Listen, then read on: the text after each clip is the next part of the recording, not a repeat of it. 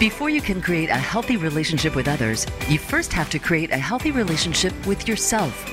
Welcome to Let's Talk About It with your host, Dr. Janie Lacy. Janie is a nationally respected psychotherapist, and on this show, she and her featured guests will help you discover and break patterns in your life that can contribute to self-sabotage and unhealthy relationships. Now, here is Dr. Janie Lacy. Welcome to another episode of Let's Talk About It with Janie Lacy. You know, human brains are hardwired for empathy because we associate those near to us, friends, partners, family members, so closely with our own selves, says psychologist out of the University of Virginia. It stands to reason then that being kind to cheer someone up makes us feel good too. Yet it is very common, especially during Mental Health Awareness Week, that you are encouraged to be especially kind to reflect on the last time you gave or experienced kindness. Kindness strengthens relationships, develops community, deepens unity and moral elevation. Affectionately known as the lexicon contagious, it is the cornerstone of our individual and collective mental health. Today, our guest is going to help us understand and explore this hidden superpower and how kindness makes you win at work and connects you with anyone. Adrienne Bankert is an Emmy Award-winning journalist, author, and speaker. She's a national correspondent for ABC News. Adrienne is often featured as a featured host on Good Morning America and World News Tonight. She has covered most of the historic headlines of the past decade and the biggest stories in sports and entertainment. She was the first national correspondent to go live from the 2016 Dallas police shooting, reporting in Thailand on the rescue of the youth soccer team, and the 2019 murder of rapper Nipsey Hussle. From the Oscars, Women's World Cup finals in France, and from both coasts, she has interviewed major names, including Kobe Bryant, Brad Pitt, Harrison Ford, Dwayne Johnson, Lady Gaga, Viola Davis, Will Smith, and Scarlett Johansson. It is my distinct pleasure to welcome to the show Adrienne, who is here today to help us learn how to unleash our hidden superpowers. Welcome to the show, Adrienne. Oh, thank you so much for that introduction, and thanks for having me. Absolutely. It is our pleasure. You know, during this time, we need your voice more than ever. And I truly enjoyed your book, which we have right here. So, Thank you. I have to start by just having you help us by just diving straight into your book. Because you say, which really stood out to me, that kindness is just not what you do. It is who you are. So can you kick us off by helping us understand that concept? Well, it's interesting because throughout my life, I thought about ways that I could be the most authentic. You know, even at a young age, I wanted to just be real. And I didn't want the exhausting job of having to put on and take off a mask. And so I thought, what's the trigger to true authenticity? How do you make this super simple? Because I think a lot of people who are into mental health, who are into meditation, have excellent exercises, right? For how we can cope with problems and how we can be more positive. But a lot of times it feels like it's too hard. It feels like it's too systematic. And I thought, surely as people, we were meant to be real. So what's the trigger? And the trigger for me was being kind, because when you think about being kind, that is your highest and best self. That is the person that your parents wanted you to be. That's the person your parents wanted you to marry. That's what you consider one of your top three things that you want your kids to grow up to be. So I thought, wow, when you're kind, you are being you. And looking up the definition of kindness, you know, seeing that it wasn't just thoughtfulness and consideration, but it was also nature, natural propensity, and determination. And I thought, wow, we were literally programmed, I believe, from inception to be kind. It's just that life is unkind. But once you get back to identity, you can face the problems that you have in your life. You can overcome them with your true self. That really was a big part of writing this book. So you said two words that are going to stand out to me. Obviously, as a psychotherapist, you said being authentic and your true self. Yeah. So how can you share a little bit more with us, only also from your own personal journey? How does someone know, in your opinion, that they are truly operating from their authentic self and their true self? I think that you have peace in your heart. Mm-hmm. Peace is not something that a lot of people use, you know, in a professional environment, a corporate environment, but I guess you would call it your gut response, right? Mm-hmm. So following your gut is so important. Listening to your gut. It's something that as young women, we have followed and sometimes misread when we thought about, you know, in dating, you know, is this the right person for me? Right. I can only speak from a woman's perspective. I don't know if men go with their gut. I just know we as women, and you, I'm sure Dr. Lacy would approve. We endeavor to hear that little voice inside. We endeavor to better hear and understand what our conscience is saying. And so in the study of kindness, I realized that when you're following warm impulses to help people, when you are prompted to use your conscience for other people's benefit, you know, oh, I feel like I need to buy that person lunch or buy that person coffee or make a phone call to a friend or even check on somebody that you don't know that well, but you maybe know through a work environment or as a colleague in the business that you're in, somebody who's a contemporary, and think, you know, they didn't seem like themselves last time. Maybe I should check on them. Following all of those impulses actually increases your muscle strength for listening to that little voice for yourself. I call kindness listening to your conscience for other people's benefit. And as you do it for other people, you actually develop an intuition for your own life, your own crossroads moments, and listening to that voice so you know what's right now. So essentially, our kindness and our authentic and our true self is already inside of us. So it's about us getting in touch with ourselves. And then that consciousness will be the outpouring, that little nudge that says, to your point, bye. That lady a coffee, ask her how she's doing, or even smile at her. When I think about muscles and muscles in our face, we need that more than ever too. I mean, we're all covered up in masks in public, but when I think about the fact that we're on Zoom calls more often, we're in interactions like this, where we're meeting people for the first time on a screen. And it's like, hi, how are you? And endeavoring to have the most connected moments, even though things are not as connected in, you know, real life. I think that smiles mean so much more. You know, one of the practical applications to kindness that I've been encouraging people to do is send a video text. You know, video works for TikTok, video works for Snapchat, video works for Instagram, video works for Facebook. And yet we still have just those words on a screen when we're connecting with people who we deem important to us, whether it's for a sale or it's for a marriage or it's our kids. But what a difference it made when I noticed that if I sent a video text and sent a message, text message, 10 to 15 seconds, and just let somebody know, hey, I'm thinking about you. You're amazing. And I can't wait to see your face. It just created a moment instead of just a checklist item in communication. Just takes 10 to 15 seconds to create that video, and you can make someone's day.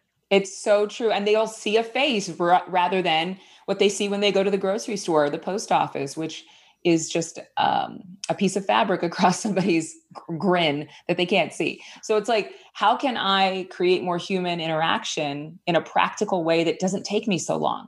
Oh, I can send video. Hello. That's what I'm compelled to watch every waking hour of the day with my phone right next to my bed, you know, on my nightstand or in the bed with me. And I thought, this is a no-brainer. So just one practical way that people can stay connected and keep smiling. Well, practical ways are great because it's something that we can remember and we can do. So, because you know, most people do think that they know what kindness looks like, but how can our viewers and listeners, in your expertise, hey, you wrote the book on kindness, can start to be kinder, especially during this current, you know, world climate and all the state of affairs that's been going on this year? Yeah, I've been thinking lately because I just read an article about how when you're so positive, it could be a negative. You know, when you're too positive, when you just say, oh, it's all working out, it's going to be fine, that can be a negative. And I understand that side of things. I really do, because I've never been, you know, somebody who's, I would call myself somebody who's not super warm and fuzzy. Even though other people would say, yes, you are. I'd say, no. I don't think of myself as super warm and fuzzy. I think of myself as pretty practical, spontaneous, but very direct. And I've had to learn how to wrap my directness in a warm and fuzzy blanket sometimes for people, or make it more gentle. So I think that when you're sharing conversations with people, it's okay that you're not Mrs. Pollyanna, for those of you who remember watching that movie, or you're not somebody who says everything with that, you know, sweetness in their voice. Be yourself, but just take it from that other person's perspective and think about how they communicate, and maybe wrap it in that warm gentleness that might not come naturally to you. You're going to have to practice it. That's one side of things, right? And the other side of things is you can be an optimist with empathy. You can relate to people. You can acknowledge that there are problems in the world because they're not something you can ignore, right? However, you can still remain optimistic and kind. The world needs people who can keep their cool under pressure. The world needs people right now who can be problem solvers. And it's a proven fact, if you look at psychotherapy studies, if you look at psychology studies, that when you panic and when you are enraged, it is really challenging to communicate. And it's really challenging to hear someone else. It doesn't make you bad. It doesn't mean that your feelings aren't justified for yourself. That's your perspective. And you deserve that ability to express yourself. However, a lot of times for me, when I've had an intense and heated moment with somebody, I have to step away and I have to come back when I'm more level-headed. And so it's like, let's be real here. The same things that apply in a personal crisis, you know, with all the motivational talks that we listen to and all the inspirational speakers we subscribe to, they do work in a global situation as well. They work in a global crisis. Kindness works, whether you're going through something personal, one-on-one, in your family, or facing this crisis. We need to remember to keep lighting the end of everyone else's tunnel while we are creating a light for ourselves as well. Remember to light the end of someone else's tunnel while we're lighting it for ourselves. Yeah. And then the other thing that I'm hearing that I think is really important is that we can be kind and authentic in our true self. And it doesn't mean we have to be fake in a sense, yeah. Because I think to your point, sometimes people can hear certain types of terms and they think, well, I'm not going to be fake. I'm going to be who I am. Well, you can be who you are, but still be kind. Yeah. Because the fact is that we're all different. You know, I'm from a big family. And when you come from a big family, typically there's at least one strong, big personality. And I know I'm one of them. I'm not the only one, but I'm one of them. And I've had to learn to speak to different people in different ways because just because I have a strong personality or a very loud, I like to talk, you know, there are people who are quiet and those are the ones I've learned need to be heard. And so the quieter ones, the thinkers, the processors, you know, I use my strength now in communicating in a more upfront way to endeavor to get the quiet ones to open up, because they can teach me something that I don't know from my perspective and experience. So that means we also have to be present and notice the people who are around us and that the world doesn't revolve around us. Yeah, situational awareness is a big part of kindness. There you go. Mm-hmm. And you mentioned about having a big family. So you have a chapter titled "Someone is Always Watching," and you said it was said to you by your mother. Yes. How has that influenced your life in this book? I think it influenced my whole career. You know, I think without knowing it, your parents will actually give you wisdom for the rest of your life based on your destiny. I think it's something that starts around this age of your son, 8 years old to 12. You can start to look for clues for their own destiny, but also you're going to start to say something to them. And without knowing it, it's going to stick in their mind a little differently than it would at age 2 or 4 or 6. And they're going to process the world differently based on your advice or your instruction. So my mother started saying, somebody's always watching when I was a young child. And she said it many years into teenagehood. I remember her saying it. And she said it almost in a way to put the fear of her or God in me, like, you better not be doing something because somebody's always watching. But she also said it in a really gentle way to just remind me that, Adrienne, you're a role model. Adrienne, your brothers and sisters are watching you.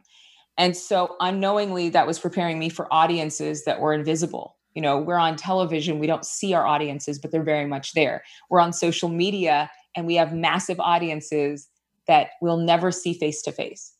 And everything that you post on social media, I've encouraged people to practically see that social media, virtual reality, what goes on online is just as much reality today as a face-to-face interaction. So don't see this wall up of like a fourth dimension where this doesn't matter. It matters very much. And it matters so much that it's akin to a handshake. It's akin to an introduction at a networking function, especially now that we're highly digitized and a lot of interactions that were at the office or were at a cocktail hour are now online. And so treating those interactions as though somebody is not only watching you, but they're watching what you post. They're watching what you've deemed important to say on that stream of video in your Instagram stories, right? And so they're not necessarily dissecting, but they're thinking about what you're thinking about. And they can read between some lines. And so I always run whatever I'm going to post through my kindness filter and think, is this something that would be right to post? Is this something that would be kind to post? Is this something that would be appropriate to post? So pretty much everything that we do online should be consciously thought out because it's going to represent what's in our head, essentially. It's going to represent us. Yeah. Mm-hmm. And then you mentioned about mom putting the fear of God in you, so to speak. So with that being said, how does faith play into not only your life, this book, but with being kind? I think that for me, kindness is so universal. You know, it reaches across every person, no matter what their beliefs are, atheist, you know, if they believe in a Christian faith or a Jewish faith or Episcopal, I'm just trying to think of the different Muslim faith. Mm-hmm. There's nobody left out with kindness. And so to me, I think the beauty of kindness is that no matter what your background is, you subscribe to it in some fashion because it's about treating your neighbor correctly. It's about being a good human. It's about leaving a legacy for those who are watching you, your children, or those who you are an influencer for, your mentors, your mentees, your role models, right? So I think for me, it's a sign that we are all connected and that we are all seeking something bigger than ourselves. So then, you know, we're talking about this year, you know, so many have experienced loss, right? And there's been a lot of frustrations. There's anger with a lot of the protests that were going on this year, disappointment. So what would you say to that person who feels all of those emotions as we, you know, talk about the universal principles, but they find it challenging to be kind because they're not even kind to themselves, Adrienne? Like, what would you say to that person? Well, first of all, you do need to be kind to yourself. A big part of this, and in times of my life where I was the least kind, because writing a book on kindness doesn't just make you this kindness expert, but without showing you where you're not kind, right? It's a very stringent process of looking at yourself, self-reflection when you write a book on kindness. Like, oh, wow, I should have done that a little bit more thoughtfully or said that thoughtfully. And so in the times where I wasn't as kind as I should have been or could have been, it was when I wasn't taking care to be kind to me. You know, a lot of times I noticed when people would not show me the respect I thought I deserved, I realized I wasn't respecting myself. And I had to look at those different areas of my life with honesty. And so for anyone feeling the grief, number one, I want you to be kind to yourself. I want you to take time, because if you don't take care of yourself, meaning, you know, practicing meditation or whatever it is that feeds your soul, making sure that you go, if you can, to a spa or get a massage or get your nails done, something to make you feel good, getting your hair cut regularly. I just got my hair cut today. I have to tell you, I was a little bit scared because I didn't want to lose more length, but I said, Matt, my hair feels like it can like breathe in oxygen again. It's been so long since I had a haircut because of the pandemic and because of closed businesses. But treating myself, taking care of myself in that way has allowed me to not take it out on other people. And watching women who work very hard and who take care of their children in addition to a career and who nurture everyone but don't have time to nurture themselves taught me that at an early age. And I think it's really vital that we teach this even in schools to show people that you're valuable, and you're so valuable. I want to make sure that you are nurturing yourself. You're eating healthy food. You're making decisions for yourself as if you were your best friend. That's part one. It keeps you a lot more able to handle the stress of life.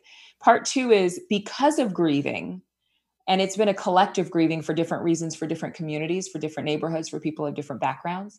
There's a portion of chapter 10, Kind Resilience, that actually speaks to how you should treat people who are going through grief and loss, and how you can. It's not a should, you should do this or else you're not kind. It's more of a, these are the suggested practices that I found, because when people are going through grieving and suffering and mourning, really, loss, they often forget the things, the simple things. I've heard a lot of people, including protesters, you mentioned that, who came from those protests completely drained, just depressed and somber and wanting to hide under the covers, just taxed with everything that they're facing and everything that they're talking about. I mean, it is not an easy conversation.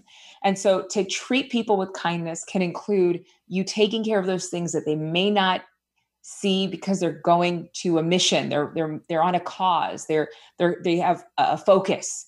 And I noticed that it's as simple as ordering them lunch or dinner, saying, you know what, let me get food for you so you don't have to think about it. For people who are grieving in terms of a family member who has suffered COVID, the contraction of that disease, whether they're in the hospital or whether they lost a loved one to it. I have people in my life, many people do. It's as simple as saying, is there anything I can do for you? Can I take your car to get washed? And I'll fill up the gas tank. It's those things that could be overlooked because there's way bigger fish to fry. And for people who are traveling, a lot of people are nervous about travel, but some people are traveling and maybe they have to travel out of town for a loved one. Buy a plane ticket, use your points. You know, so many of us have points that just stack up and we're not traveling. Why not collect some friends together and do that? I have an assistant. She actually spent money, her and her other mutual friends, to buy meals for furloughed workers who she knew. And then she would also use her money, because she knew she wasn't going out as much, she wasn't shopping as much, to actually buy the meals of nurses at hospitals. And I just was so moved that she would take the time to do that. But those are just a few ways that you can practically help in the grieving process, and maybe your own. So part of it is when we notice someone who is grieving, yeah, whether it's a friend or a family, is they have to eat, they have to have their house cleaned, or just the acknowledgement of their pain. You know, because sometimes, as recently was speaking at a church where they had lost their first lady at 38 years old, and we were talking about grief, and that sometimes people are just afraid to acknowledge someone else's pain. So what I take from what you're saying, Adrienne, that's also kind. It's kind to lean into someone, acknowledge their pain, and let them know in a different way that I see you, and that's kind. It's pricelessly kind. And I think I might've touched on that a lot of people don't know what to say. It's not that they don't want to do anything. They just have no idea what to do. And so I thought how simple it would be to just write down some ideas, you know, write a card. If you don't know the words to come out of your mouth, then write those thoughts or intentions down on a card, have other coworkers sign it. If it's something, you know, with somebody at work, give them a book or a gift that's helped you in your grieving process. Mm-hmm. I've done that many times. And, you know, flowers are great for some people, but for others, it might just be like, you know what, let me help watch your kids for the afternoon so you can go out and get some fresh air, maybe take a drive. And people are sometimes going to be a little surprised. Maybe they're going to feel like it's a little bit intrusive. Sometimes you're like, oh my gosh, like I don't let anybody help me. But we need to help each other right now. And we need to be aggressively kind. In fact, sometimes you have to like give people evidence that you're not backing down on your kindness, not in a pushy way, but more of a, listen, I'm serious. I will watch your kids. I'm not just saying this for sentiment. I'm saying this as I want to be there for you. And I'm with you in this. And I'm right there with you, Adrienne. And sometimes the expression I like to say, sometimes you got to stay in people's business when they don't want you to, because they're not going to necessarily. Some people feel like they're bothering them if they're, and that's not the case. More people than not want to be seen, heard, and to feel like you can acknowledge their pain and hold space for them where they're not judged and they can just be. And, you know, I had a client the other day that talked about exactly what you just mentioned about helping a friend out, and she was watching their kids, but she said, Adrienne, that she did it through Zoom. They didn't feel comfortable having her over. So she just went, she was still in the house, but she put a computer in the room and she was watching their kids through the Zoom. So there are creative ways that people are doing that exact thing. That's a good idea. Kind of like the baby cam, but like there's a live person monitoring it 24/7. Yes. And it's amazing, especially with kids. I know with my own son, when they know somebody's watching, even if it's through a screen. I'm telling you, I talk about that and that's why I say somebody's always watching, because kids act differently when they know somebody has their eye on them, and adults act differently when they know somebody has their eye on them. And I think that actually raises the value for a child or for a grown-up to know that they're important enough that somebody is watching them. I love that chapter. Mm-hmm. So before we go to our commercial break here in a minute, share with us the inspiration, your overall inspiration for writing Your Hidden Superpower. Well, it was my mentor's idea. You know, kindness is something that, and he's my executive coach. He's a lot of things. He wrote the foreword to the book, but he had really endeavored to teach me kindness years ago at a higher level. And it's important in my industry and so many others, when you are interacting with people on very tight deadlines, high pressure, demand, stress, tight quarters, you know, like when you're a reporter in a local market, I mean, now you might be the camera person, the audio engineer, and the reporter. But when I started in the business, you had a cameraman by your side the whole day. And that might be from 4 a.m. or 2:30 a.m. until 1 p.m. And that's a long time to be with somebody in close quarters. And so you either will learn kindness or you will not. And the opposite of kindness can be an apathy. It can be a pessimism. It can be just kind of numb, like just not socially engaged at all. And I didn't want that. I wanted to be able to kindly influence people and to make a difference in their lives and make it enjoyable to work. And so a big part of this was just seeing that in an industry where things can be really intense, no matter where you work, you can be a game changer for people when you apply kindness. And that was really the inspiration for it all. You can be a game changer. Yeah. We have to say that again. When you apply kindness, I think sometimes it's underrated and it means so much and it makes such a difference because it reminds me of Maya Angelou's, her sayings. People won't remember necessarily what you say, but they'll remember how you feel. And it sounds exactly what you're saying to us today. Yeah. People remember that. And it really can be the only thing they see that day. Your kindness could be the one moment of light that they have. And how far will that carry them? It'll make a difference. That's the big thing. It'll make a difference. It does make a difference. There's been so many stories that I've heard just as a psychotherapist, where someone was contemplating suicide or they were contemplating, just not wanting to be here anymore. And someone smiled at them or someone was kind to them. And then that moment, it shook their thought process up because I look at it as someone saw them in that moment. So you never know who in that moment, if you smile, you acknowledge, because sometimes, you know, pre-COVID, especially we're walking around with our phones and not necessarily looking at the people around us. So sometimes just taking that moment and smiling or acknowledging that person around us. That's so true. I'm a big believer in what you just said. Huge. Well, that's why we are talking to you. You wrote the book, The Hidden Superpower. So we are going to take our commercial break, and we are here with the author of The Hidden Superpower, and she's going to continue to help us during these times. So we'll be right back.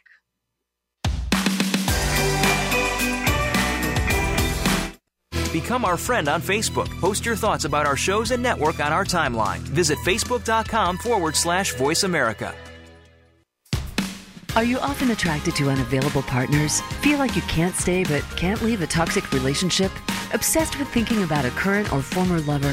Feel resentful that you're always taking care of the other person? The Woman Redeemed Therapy Program is for women who want to break free from toxic relationship patterns so they can find the love they truly deserve. This program is a safe, nurturing environment, essential for building self-worth and acquiring the tools to work through challenges and create your best self. We invite you to begin the journey today to start building the new you. Call 407-622-1770 or visit lifecounselingsolutions.com. That's lifecounselingsolutions.com. Voice America programs are now available on your favorite connected device, including Amazon, Alexa, and Google Home. Through streams with Apple Podcasts, TuneIn, and iHeartRadio, listening to your favorite show is as easy as saying the show name followed by the word podcast. Hey, Alexa, play Finding Your Frequency podcast. If that doesn't work, try adding on TuneIn or on iHeartRadio or on Apple Podcasts. It's your world. Motivate, change, succeed. VoiceAmericaEmpowerment.com.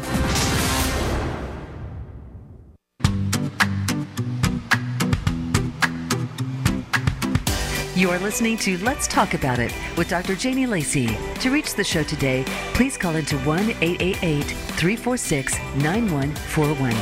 That's 1-888-346-9141. You may also send an email to Janie at lifecounselingsolutions.com. Now back to Let's Talk About It. Well, welcome back to Let's Talk About It with Janie Lacy. We are here with our special guest, Adrienne, who is the author of The Hidden Superpower. So she's helping us understand and learn the true meaning of kindness. And, Adrienne, as a psychotherapist, of course, I'm interested in learning how you protect your mental health so that someone listening or watching can also be inspired by your story, especially coming out of these times that we're in. Yeah. Okay. Let me just give a few triggers, because trigger is one of my favorite words. I've learned that things that seem negative can be a positive trigger for kindness. And so one of my earliest kindness stories was back when I worked in local news in Sacramento. And I actually had a coworker yell at me, like, snap. And I wanted to snap back so bad. Back then they didn't call it a clap back, but I wanted to snap back. And I held my tongue. I didn't say anything. Found out later that his mother had passed away the night before and he lived with her. And I thought, oh my God, first of all, I'm so sorry for his loss. Second of all, I'm so glad that I didn't say anything, because what would my conscience feel like if I found out that I'm yelling at the guy whose mom had just died? So I created a positive trigger in my head. Anytime somebody raised their voice or spoke ill of me, or not ill of me, but ill of the situation, just negative, I would immediately go back to that moment and say, somebody must have died. In my head, I would never say it out loud, but somebody must have died and I would rehearse the feeling of compassion that rose up in me when I found that out. And another trigger that I use is I imagine the difficult person, or the person I don't really appreciate as much in that moment, who isn't treating me the way that I think they should. I imagine that they'll only be on the planet for 24 more hours. Mm. And here's why.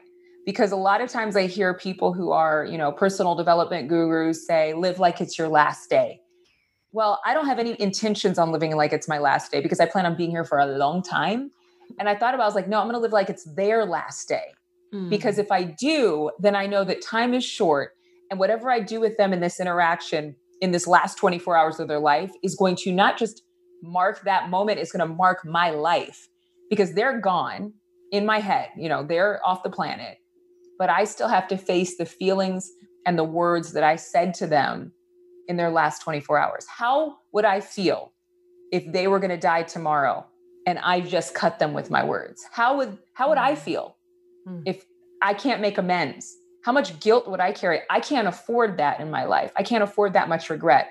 And so I know this is large and it seems dramatic, but I've learned with the mind, you have to make things really big in order for them to really sink in. It's not something like, just take a quiet moment, that doesn't work for me. Mm-hmm. When I was a kid, my mom would say, Adrienne, if you're angry, just punch a pillow, because she didn't want me to mess up my knuckles if I hit something like a person or a wall.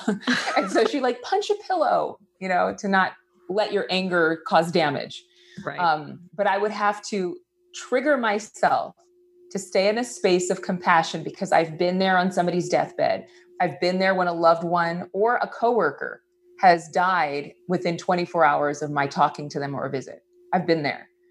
And I'm glad that that happened to me at a young age, because it put a button in me for compassion, because I know how much compassion rises up in me, even for people who are difficult, even for people who have a past that isn't so pretty, when I know that they have short time.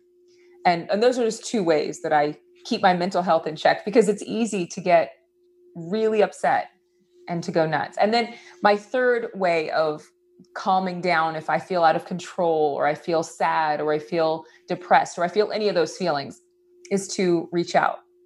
Because the feelings that we feel that cause us the most mental anguish are feelings that isolate. And isolation is a lie, because again, right now we're going through extreme isolation, but there are ways and methods to stay connected. And for anybody listening who doesn't feel like they have a friend, who doesn't feel like they have a tribe, there are a number of resources online. I'm sure that you share them here, but please call a hotline, call a coworker, call somebody. My biggest pain, or my biggest heartache during this time, has been for the people who feel alone. And loneliness comes in many different ways and many different shades, but it's for the people who feel alone, because I know what that feels like. I have family members who've gone through that kind of isolation.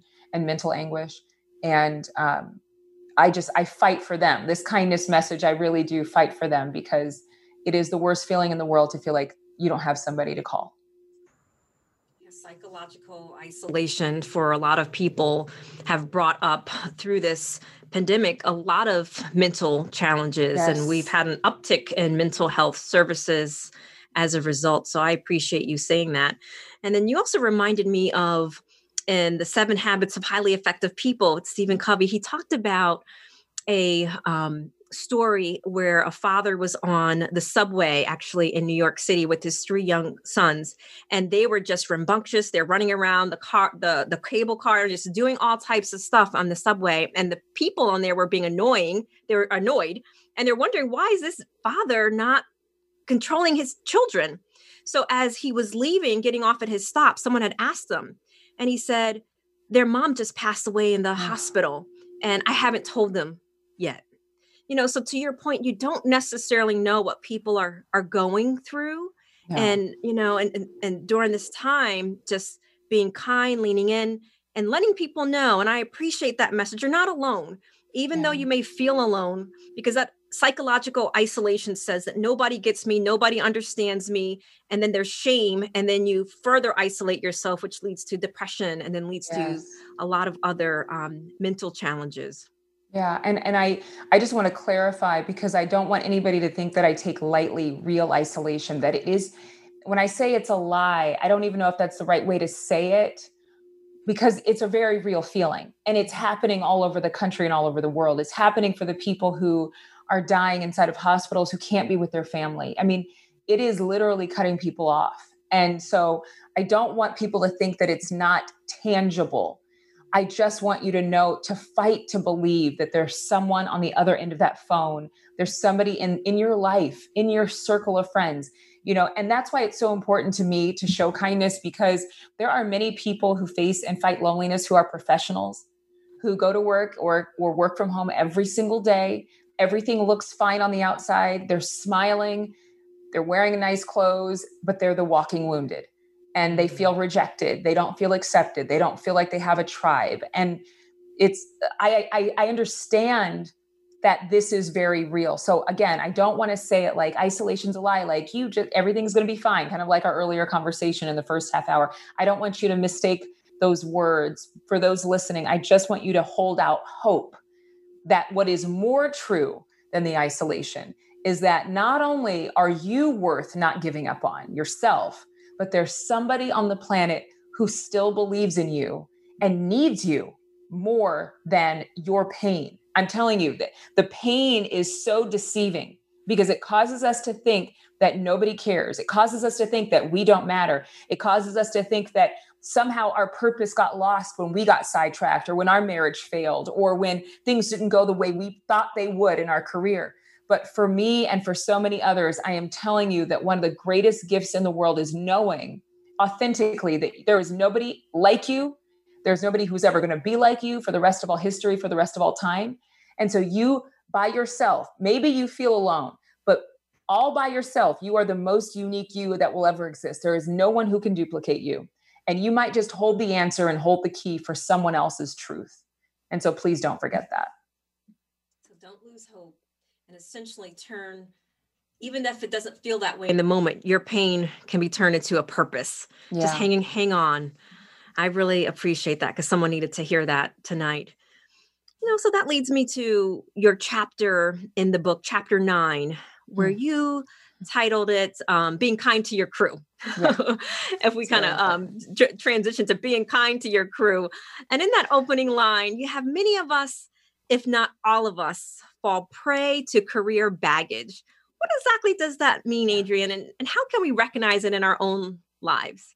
Well, we put, especially when you're ambitious, we put so much weight on performance as purpose. We put so much weight on performance as identity. And so at work, we actually use that as a measuring stick for our worth, for our value, for our progress, for our success.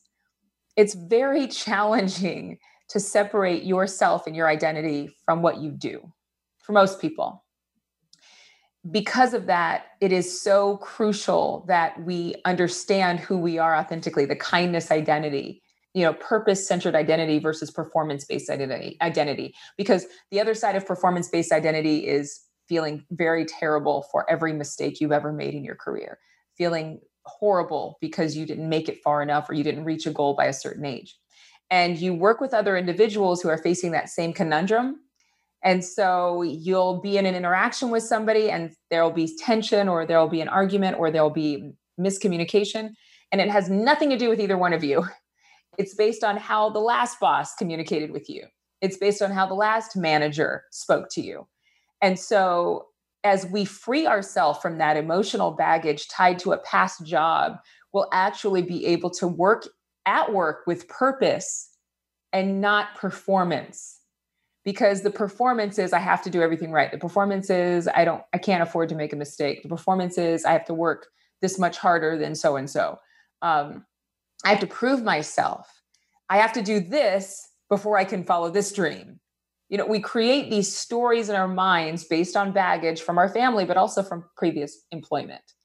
And so in operating in a state of kindness, I've actually been able to stay more current with where I am and with where other people are, and not prejudge a situation at work based on what happened 5 or 10 years ago, but actually be in the moment, be aware of the person before me or in front of me or working beside me or working under me if I'm the manager, and actually cause myself to be at attention with that person.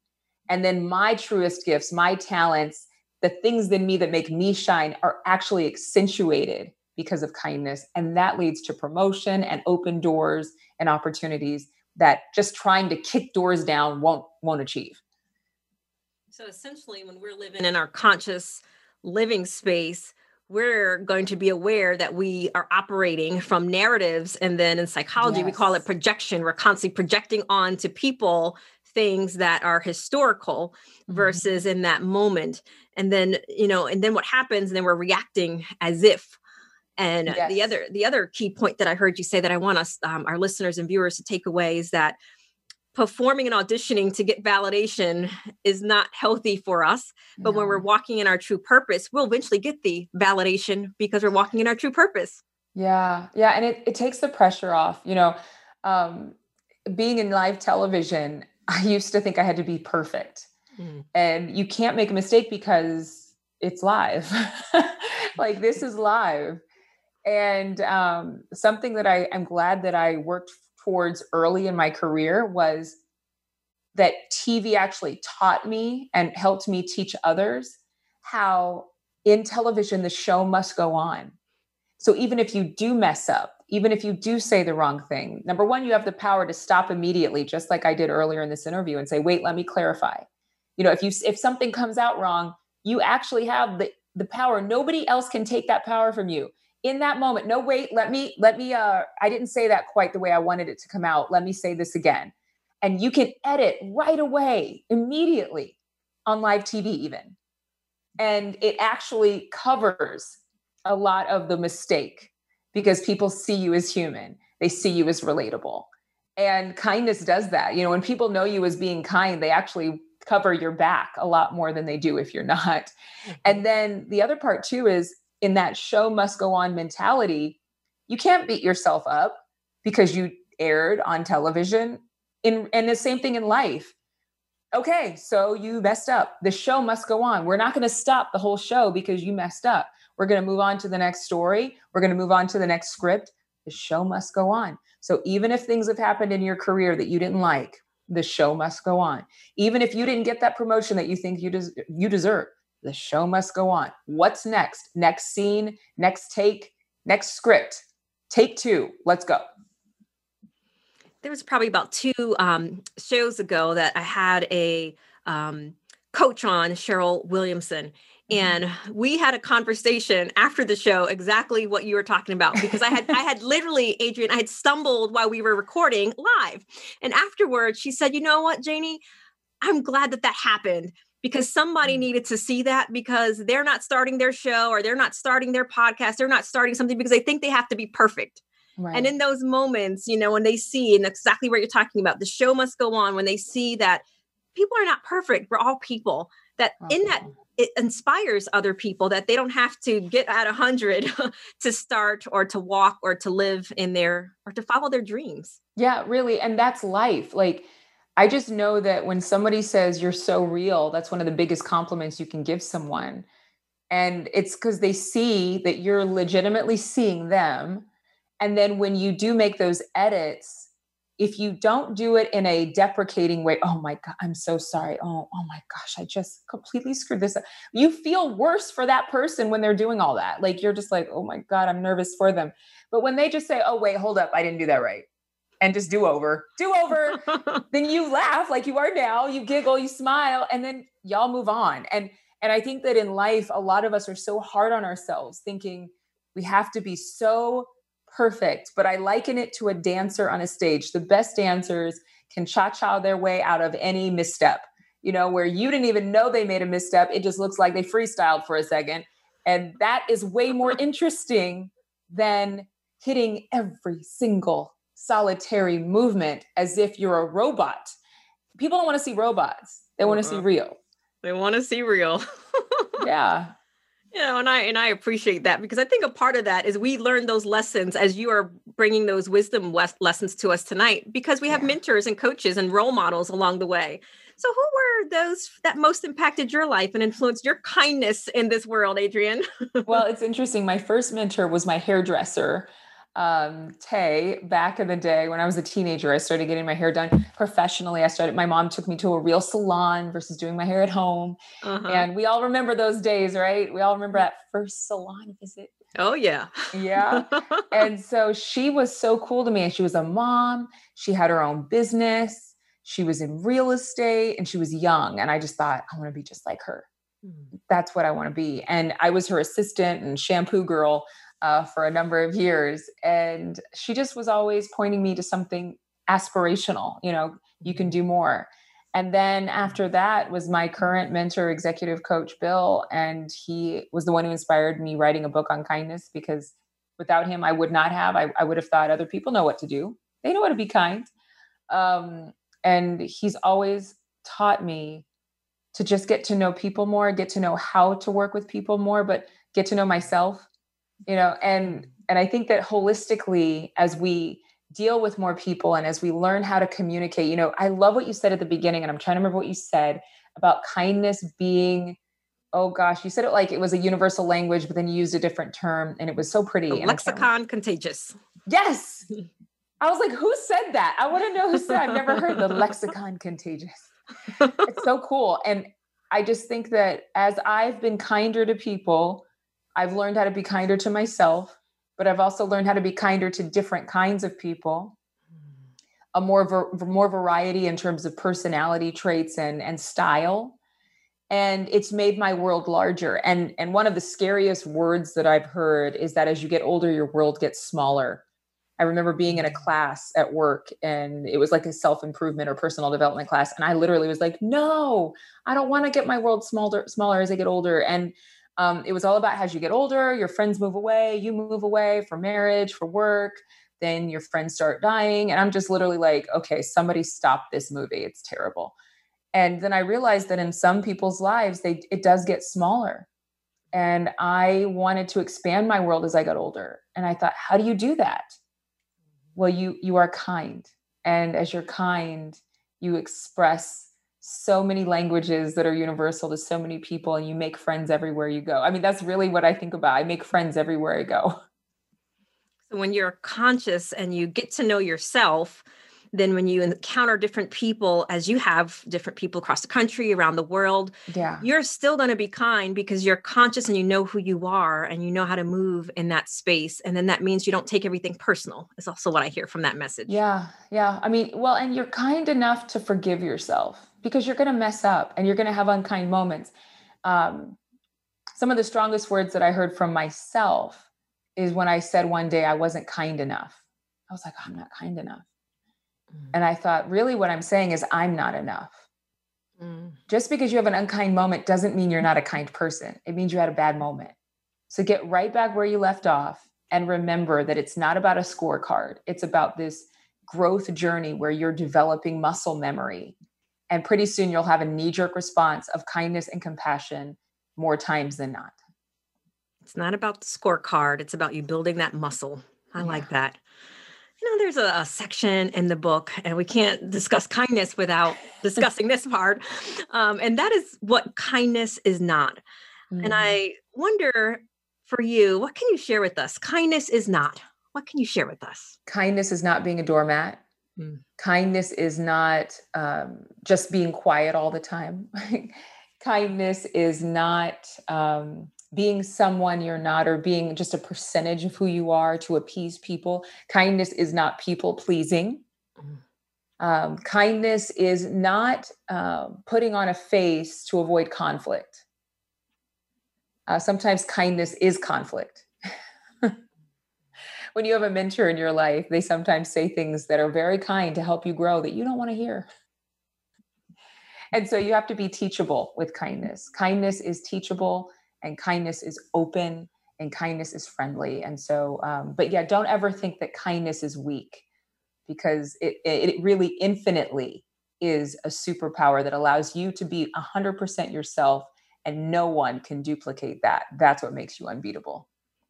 So we need to say this again, Adrienne. Kindness is not being a doormat.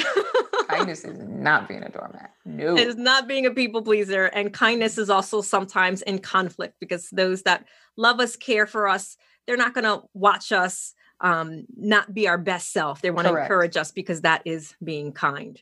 Yes. Yeah. Kindness doesn't allow for self-sabotage. It's unkind not to be who you were called to be on this planet. It's unkind not to express your gifts and talents and strengths for the world to see. It's unkind for you to be less than authentic. So we can't afford to not be kind. So the greatest way that we can be kind to ourselves is to get to know ourselves, yes, and to move in our true and authentic ways, and to take the mask off. Yeah. Yeah. Just be real and flow, and forgive yourself and forgive other people. And ultimately you will be at a much more fulfilled and sweet place. And forgive. If we had time, we could dive into that, because that is definitely a conversation to talk about when we talk about being kind, especially working in the trauma field, a lot of things there.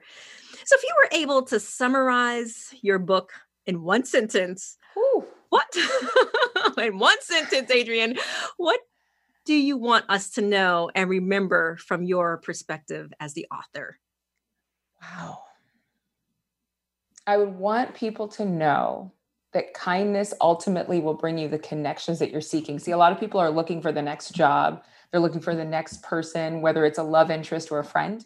But I will tell you this, if you are kind, chances are your answer is right around the corner, right under your nose. Be kind, and you'll make the connection that will give you the answer that you've been looking for all this time. So the first step is just to be kind. Yeah. First step, kindness. Well, we certainly appreciate you taking the time on Let's Talk About It with Janie Lacy, because we all have a hidden superpower in us, and you were helping us bring it out. So if people want to find you, follow you, work with you, I think I saw you have an e-course. Yes. Where can they find you? I have several e-courses. Right now, they can go to adriennebankert.com, my website, and you can click on the e-courses link. Also, yourhiddensuperpower.com for the book. But the book is listed on my website. And they can also find us on Instagram. You can be with my page at AB on TV. That's AB, my initials, on TV. Or at The Unbeatable Kind on Facebook and Instagram. Well, there you have it, Adrienne. We appreciate your time. And we look forward to many people from this episode and listening to purchase the book and start being kind today. Because in these current times, one of the important lessons that we can learn is the importance of being kind to ourselves and others. In the words of Adrienne, no matter where we go and what we do, as we come to a greater knowledge of kindness, we will be supercharged to overcome any odds. So until next time, as I continue to embed kindness, this is your host, Janie Lacy.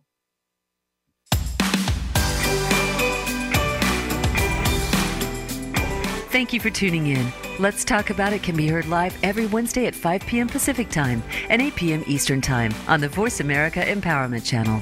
Please join your host, Dr. Janie Lacy, for another edition of the show next week.